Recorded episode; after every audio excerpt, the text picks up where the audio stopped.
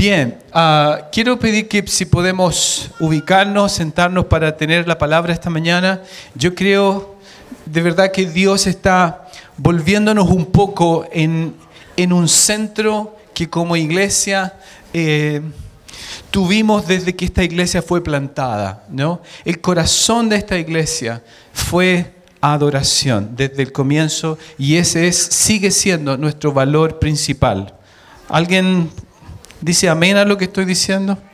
¿Sí? Se nota que adoración es nuestro valor principal eh, y queremos como iglesia recuperar permanentemente este sentido de que esto no sirve si el Señor no está presente, si Él no es levantado. No queremos reuniones, no queremos vida, no queremos nada más que esto. Esto importa muchísimo. Así que hay un pasaje en la Biblia que está en Primera de Samuel trece, catorce. Si quieres marcarlo en tu Biblia, porque ojalá pase a ser un pasaje que te desafíe en la vida. Esto quiero en mi corazón. Preparando este tema, he estado sintiéndome como, yo quiero, Señor, esto, yo quiero más de esto en mi corazón. La palabra dice en Samuel trece, catorce, mas ahora tu reino no será duradero, Jehová se ha buscado un varón conforme a su corazón, al cual el Señor ha designado para que sea príncipe sobre su pueblo. El contexto de esta palabra es que el rey Saúl, rey de Israel, llega a su fin. Y al rey Saúl, el profeta le dice, Saúl, tú no, estás rechazado. Dice, el Señor se ha buscado a un varón conforme a su corazón y él reinará. Eh, y está hablando de quién crees tú. Del rey David, del que sería el rey David. ¿Cuántos nunca han escuchado, nunca habían leído este pasaje? ¿Hay alguien? ¿Todos lo conocen? Hay varias manos, qué bueno, qué bueno. Saber que es, es un tema que de verdad queremos que entre en tu corazón.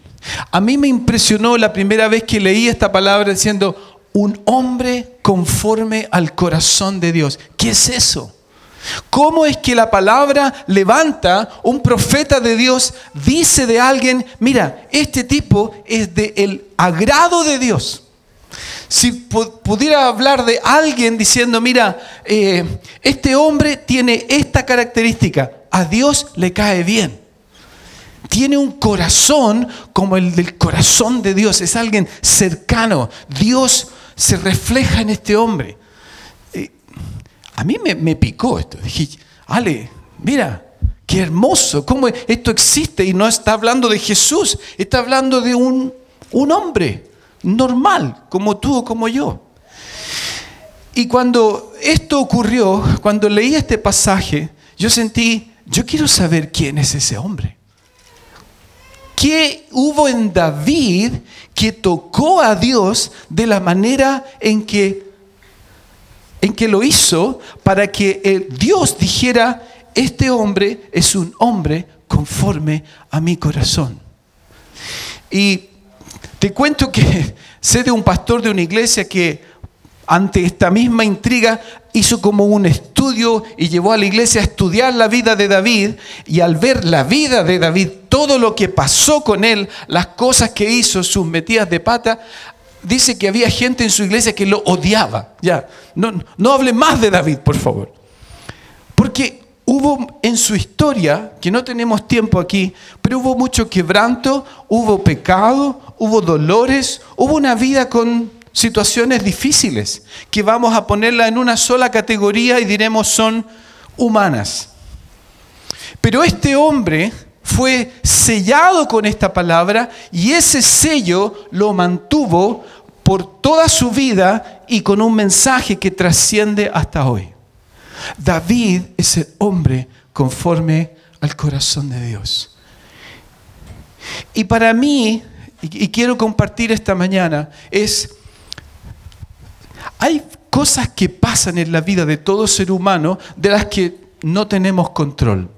Hay cosas que te vienen y tú dices, wow, me toca enfrentar esto. Y te toca a ti y no a mí. Es lógico lo que estoy diciendo, ¿no? Eh, Pero cuando un hombre vive situaciones que pueden ser difíciles, que están fuera de su control, lo que él manifiesta, cómo él responde ante esas situaciones, habla de quién es él por dentro. ¿Me sigue? Así también, cuando un hombre saca el mensaje de su vida, lo que lo mueve desde dentro, de qué habla, cuál es su tema, entonces tú dices, ese hombre está mostrando quién es él. Como piensa, así es, eso dice Proverbios, ¿verdad? Manifestamos en nosotros, de lo que hablamos, nuestro tema, nuestro enfoque, quiénes somos. Y quiero solamente esta mañana hablar acerca de cómo este hombre, que fue el hombre que tocó el corazón de Dios, cómo, qué cosas ocurrieron en él, de las que sencillamente le pasaron, pero que manifestó algo distinto. Tú y yo podemos tener una vida y una historia tal vez difícil en lo humano, pero depende de cómo respondemos a eso y cuán anclados estamos en esta roca que es Dios para vivir de una manera distinta. Y una de las primeras cosas que tienes que saber de David es que la cosa que tristemente le pasó siendo muy niño es que fue ignorado. Es como tú, tú, tú, tú y, y pasó por delante, como y, y yo, como han visto ese burrito de Shrek, ¿verdad? Como saltando. Bueno, David, el día de su ceremonia en que él es fue ungido como rey de Israel por un profeta, el día en que se celebraba algo tan importante, él no fue invitado. Así de, así de triste. Es decir, era el día en que el profeta llegaba a la casa de su papá y el papá eh, llama a todos los hijos porque era una, una situación muy particular, muy importante, y David no estaba, no está invitado. No, tú no. El papá de David no veía la riqueza espiritual en su hijo. Un padre sin ver a su hijo con ojos espirituales. Los hermanos lo ignoraron, como, viejo, tú allá nomás, en el... allá, bien allá. Y hasta el profeta, en esa, medio de esa situación, tiene que, como que queda medio friqueado y dice, ¿y, y, y no tiene más hijos? O sea, estos son todos, porque no es ninguno el que Dios señala. Y cuando por fin David aparece, la Biblia dice, en Samuel, dice que el profeta tuvo como una palabra de Dios. Ese es. Ah, ah chuta, ok, ese. ¿Este es? Ok. Ah, mira. Ignorado. No solo ignorado, menospreciado. Cuando Goliat lo ve, la Biblia dice, y Goliat lo miró con menosprecio. Como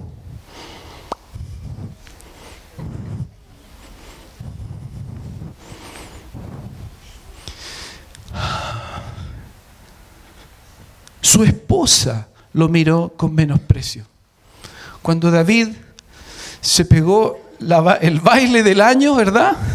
Entrando el arca en la ciudad, celebrando, adorando a Dios. Claro, por ahí se le levantó un poco la falda y se le vio los underwears. Es como sonó David, ¿no?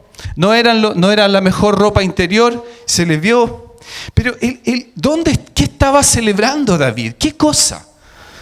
¿Quería bailar? ¿Quería ser la estrella? No, David estaba celebrando a la persona más importante que llegaba a ser parte y centro del reino. El arca, Dios estaba ahí. Y llega a la casa y la señora le hace un rolling eyes, ¿no? Como, ¿han visto estas mujeres, las mujeres que hacen esto como? O vista la cordillera, dicen algunos, como los ojos van así, como pasean todos los Andes, ¿no? Maridos, no miren a sus mujeres, por favor, ¿no? Ahora, míreme, aquí, míreme a mí, manténgase aquí, no caiga en la tentación. Pero Triste, ¿verdad? Para un hombre sentir un día redondo, pleno, hermoso, de traer la presencia de Dios al, al reino. Él es el rey y la señora le dice, linda la hiciste, po. Las, la, las solteras te vieron los calzoncillos, David. ¿Cómo es eso? No puede ser. Y David dice, mira, bueno, David había matado doscientos hombres por esta mujer. Así que no era gratis. Mical le salió cara. Pero aún así le dice, mira, es ante Dios, voy a parafrasear, estoy ante Dios adorando y si eso me hace vil, me haré más vil. Me haré más menospreciado. Me importa menos. Hay un hombre más adelante que, que también lo toma y lo, David va con sus hombres, su, sus amigos por el camino y este siervo de no sé quién empieza a tirarle piedras a David, a menospreciarlo, a insultarlo y los amigos de David que eran listos para cortar cuellos y matar gente, dicen, David, mira el tipo, te está diciendo garabatos, te saca la madre, David, ¿cómo es posible? No. Y David dice, déjalo, déjalo. Si el Señor permite que eso, este hombre me grite estas cosas, ok, déjalo. Yo no voy a ir contra él.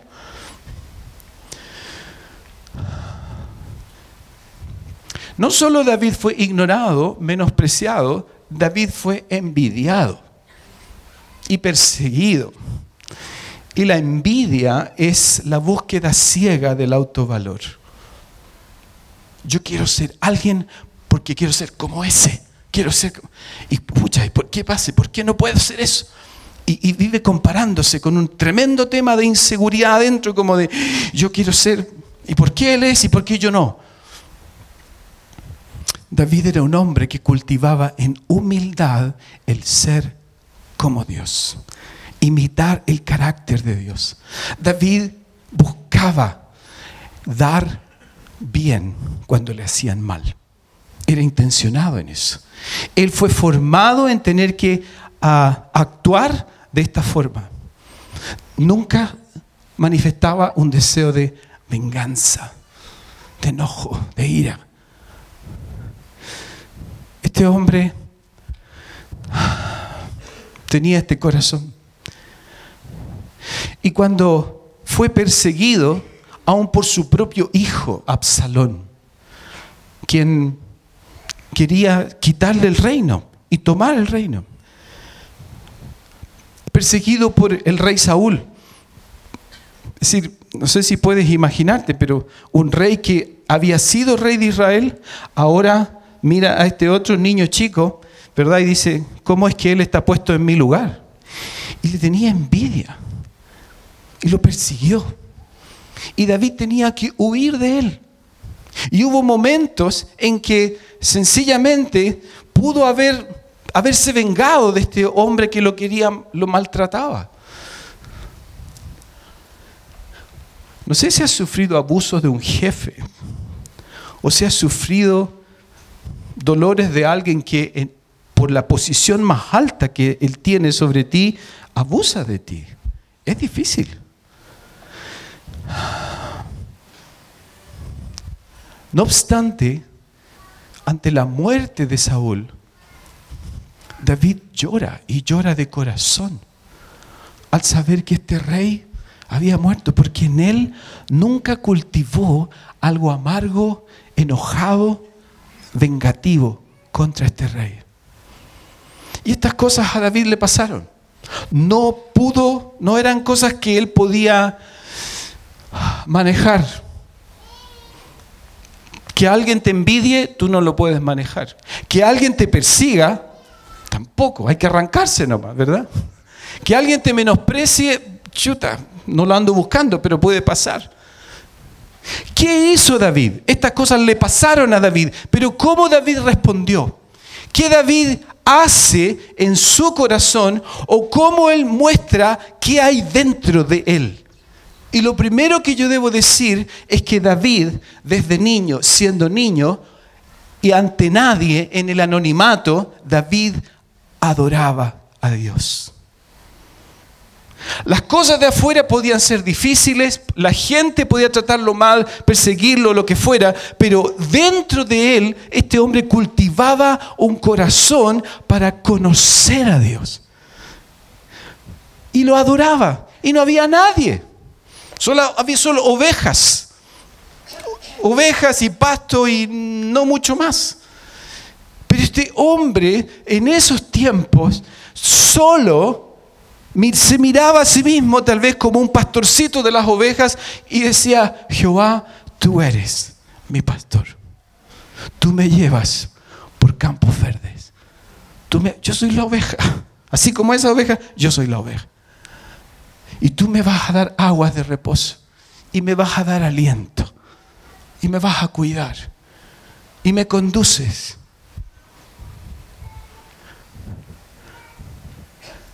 David cultivó un corazón que buscaba conocer a Dios. Porque no se puede adorar a Dios sin conocer a Dios. Y por eso cuando este hombre experimentó esta conexión con esta persona, con este Dios que se reveló a él, entonces David escribe miles de salmos donde sencillamente lo adora. Lo levanta, lo alaba. Y no había nadie. Dios y él. En una siguiente etapa de su vida, una vez que es más conocido, el rey, mira, el rey Saúl es atormentado por un espíritu malo y como gran solución los asesores dicen: ¿sabes qué? Hay un hombre que adora a Dios, tiene buen parecer, es, y, y dice, y Dios está con él, es un joven de la casa de Isaí, se llama David. ¿Te lo traemos? Y, y Saúl dijo: tráiganlo. Y sobre Saúl había un espíritu malo que lo atormentaba. Y cuando David venía a la casa de Saúl y David se ponía a adorar a Dios, ese espíritu malo se iba. En más de algún momento, el espíritu malo estaba tan fuerte sobre Saúl que miró a este, a este joven adorando a Dios y agarró una lanza y se la tiró. Entonces, ahí estaba David cantando, líder de adoración de este gran rey, y tenía que hacerse un lado y tal vez seguir adorando. Tú preparas una mesa para mí en presencia de mis enemigos. David supo que era adorar a Dios en frente de gente que te quiere hacer daño.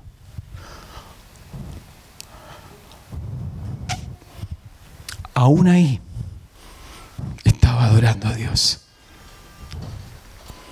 Y fruto de tiempo de adoración en anonimato, tiempo de adoración aún con el enemigo, David, cuando ya llega a la plenitud de su reinado, toma Jerusalén, lo primero que hace es traer el arca de Dios, donde estaba la presencia de Dios, que estaba con los filisteos, en un lugar equivocado.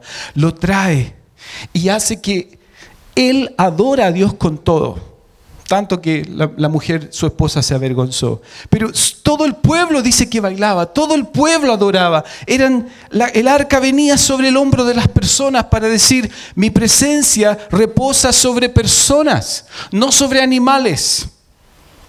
Y David celebra esto, y no solo lo celebra, lo promueve. Hace que toda la gente adore. No solamente él se lo lleva a su casa, sino que contagia al pueblo. Y dice: todos vamos a celebrar esto.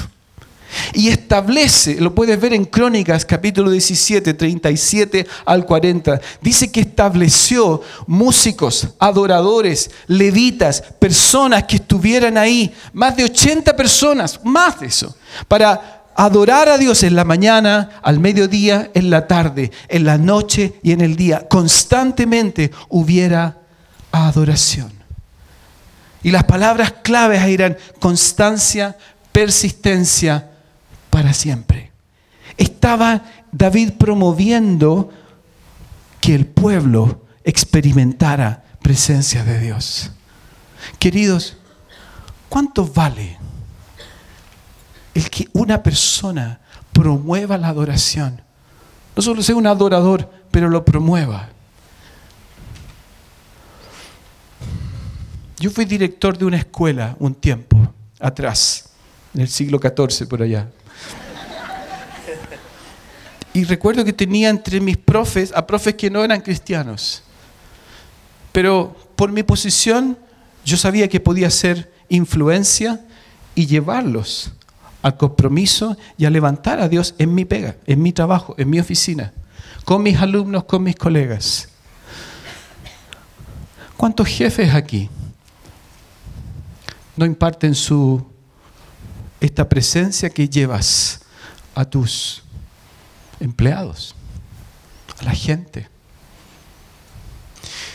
Queridos, la posición que Dios nos da no es para que vivamos un cristianismo para acá, para adentro. Es para ser influencia. Que tú lleves la presencia de Dios donde vayas y la promuevas y lo levantes.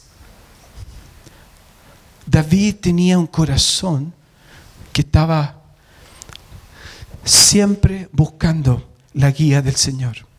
Si el Señor le decía, mira, hay un enemigo que tienes que pelear contra él. Si el Señor, ¿qué hago? ¿Lo ataco? Esperaba. Y Dios le respondía y decía, sí, David, ataca. Y después, el mismo enemigo, tiempo más tarde, Señor, ¿qué hago? ¿Lo ataco? No, David, rodéalos. Y, y, y al rodearlos vas a poder invadirlos mejor. David preguntaba a Dios y Dios le hablaba. David sabía tener este corazón en que estaba permanentemente centrado en Dios. Yo tuve una conversa ayer con mi colega José Soto, ¿no? Y hablábamos sobre la historia de Enoch. Para los que no han leído, es un solo versículo de la Biblia. Es, es la historia más rápida que puedes estudiar en la Biblia. ¿Qué dice? Dice, y caminó Enoch con Dios y se lo llevó Dios. Se acabó. No hay más. ¿Cuál fue el ministerio? ¿Cuál fue la trascendencia? ¿Qué fue lo que hizo? ¿Qué fueron los milagros que vivió? Nada. ¿De qué, de qué habla? Un hombre que caminó con Dios. Punto. No hay más. Años atrás, yo recuerdo en algún momento de un mega, hiper bajón ministerial que a veces los pastores tenemos, ¿verdad, Roger?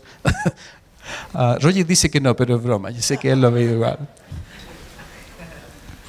Pero es, es un momento en que tú sientes como, Señor, ¿sigo en esto que tú me has llamado? ¿No sigo como...? Y tenía la sensación como que, como que ya no, ya, ya, listo, tira la esponja y abandona esta cosa. Pero dentro de mí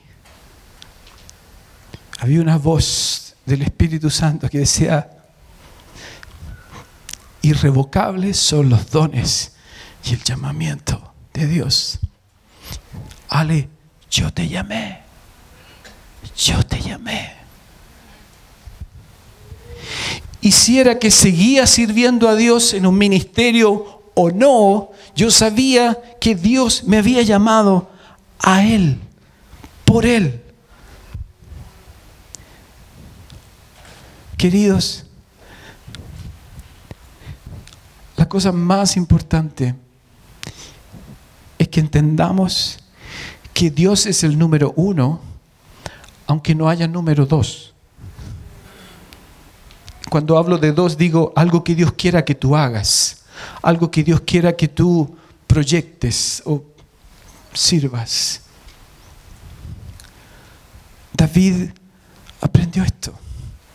Y en tiempos probablemente secos en su vida, probablemente con mucha persecución, experimentando sequedad en el desierto, David escribe y dice,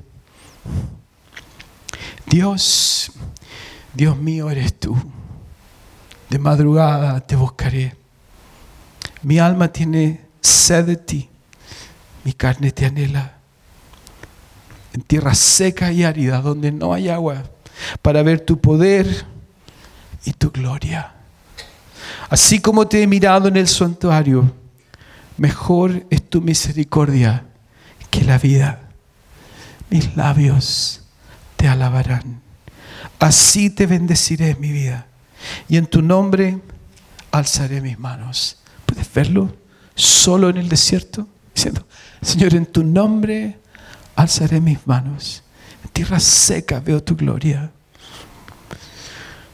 Como de meollo y grosura será saciada mi alma, y con labios de júbilo te alabará mi boca.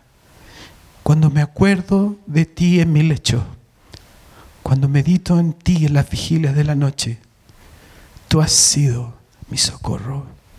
Y así, en la sombra de tus alas, me regocijaré. Mi alma está apegada a ti. Tu diestra me ha sostenido. Un hombre que en medio del rechazo, el ser ignorado, la envidia y la persecución, escribe esto. Está diciendo, ¿sabes qué? Dios es mi todo. En Dios tengo lo que necesito. En Dios mi alma encuentra lo que anhela. ¿Sabes por qué se secan las fuentes de placer que tú y yo tendemos a buscar cada cierto tiempo? Porque Él quiere ser solamente Él, la fuente de placer de toda tu hambre y tu sed. Y Él te seca tus malas comidas. ¿Y qué hace? Te muestra su agua. Te dice, venga a mí. Tienes sed, venga a mí, beba. Y de tu interior, como dice la Escritura, correrán ríos de agua viva. Y eso tenía que ver, hablaba del Espíritu que habría de venir sobre aquellos que creerían en Jesús.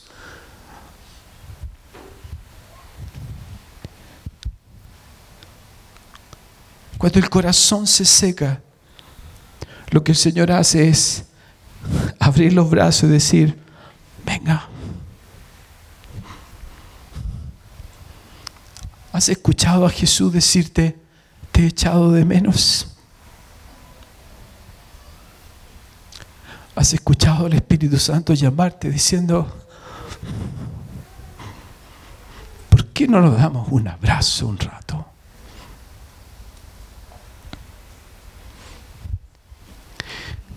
Fue este corazón de este hombre lo que provocó que el Señor hiciera con él por lo menos dos cosas.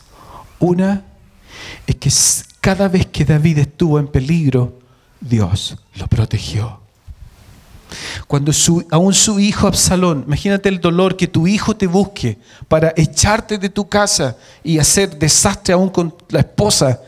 Es horrible la historia, pero aún en, de eso el Señor lo libró. Cuando Saúl quería matarlo, el Señor lo libró. ¿Sabes por qué?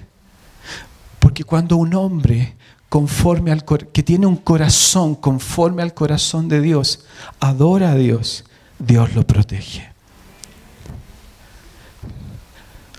La mejor manera de estar resguardado es estar escondido en la adoración.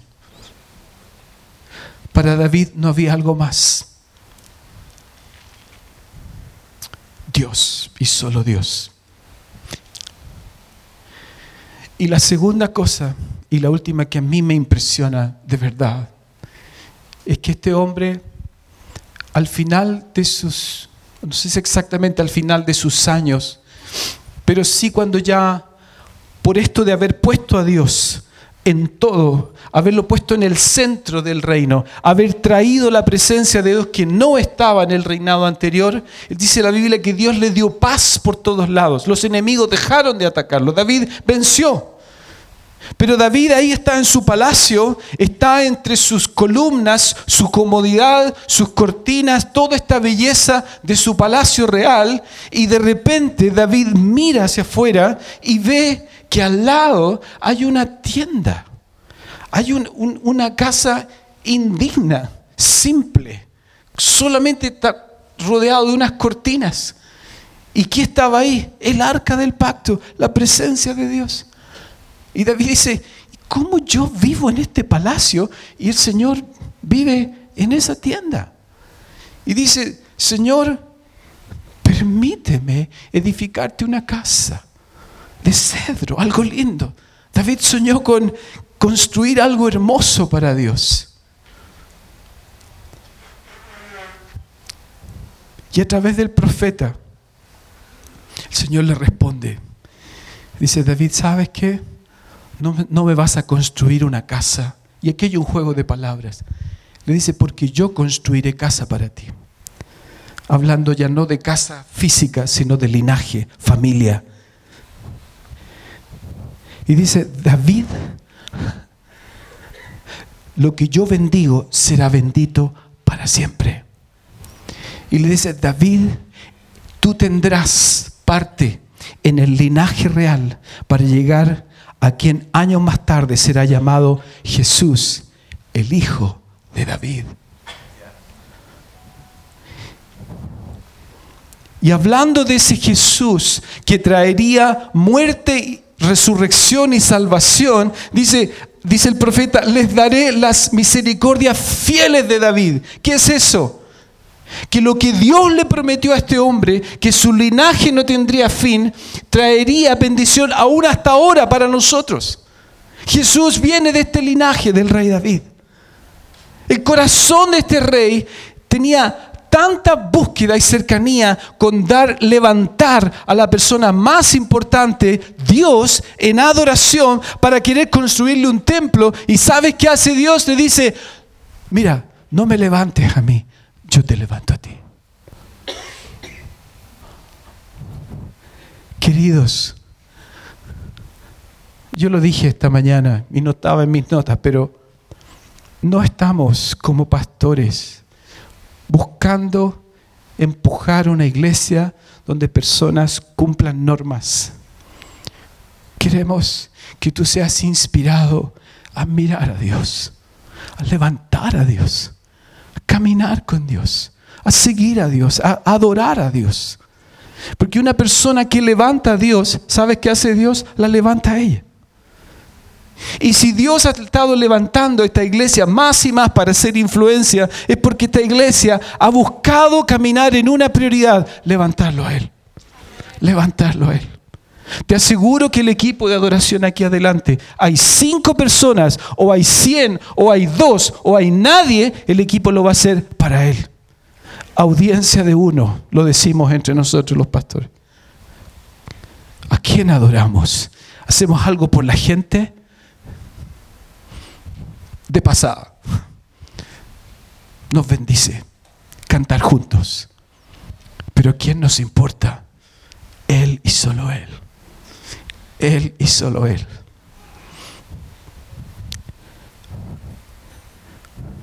Apocalipsis tres. Dice, Jesús habla a la iglesia diciendo, he aquí, dice, el que tiene la llave de David. Han leído este pasaje, ¿no?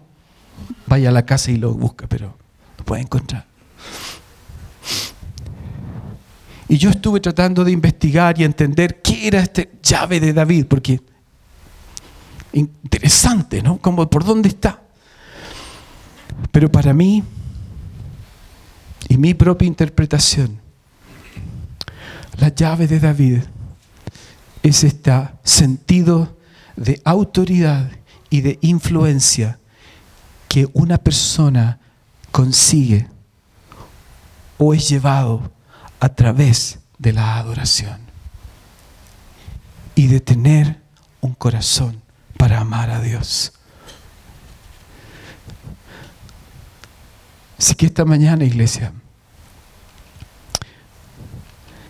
yo quiero solamente recordarte que en este corazón, en este sentir, es que el Señor inició este ministerio.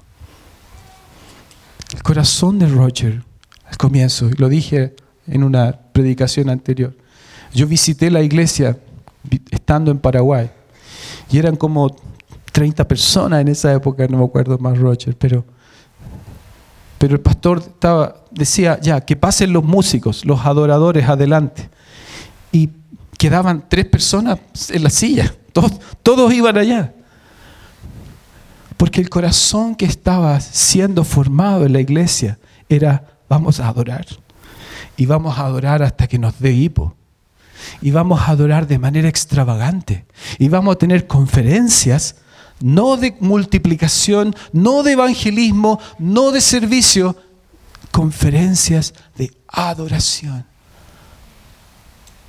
Que Él sea levantado.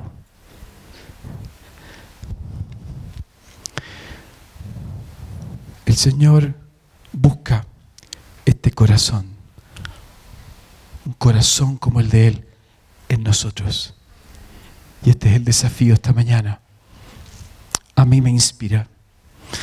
¿Cuántos dirían esta mañana: yo quiero esto? ¿Hay alguien? ¿Hay alguien? ¿Qué te parece si adoramos a Dios? Yo quiero invitar al equipo de Ágape que nos acompaña. ¿Cuántos conocen a Roy? Ven aquí un momento, Roy. Ven, ven, por favor.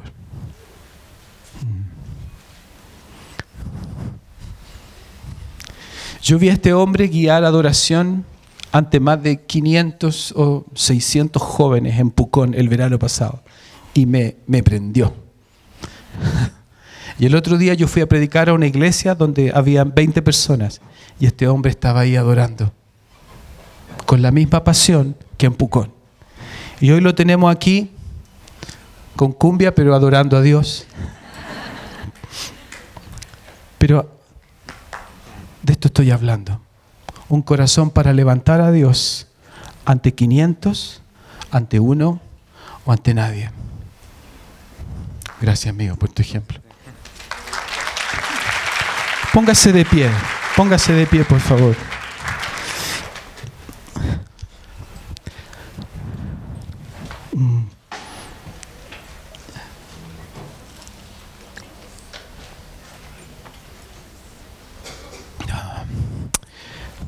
¿Quién quiere ser una ofrenda esta mañana para nuestro Dios? Venga, venga aquí adelante. Vamos a sencillamente adorar y dejar atrás.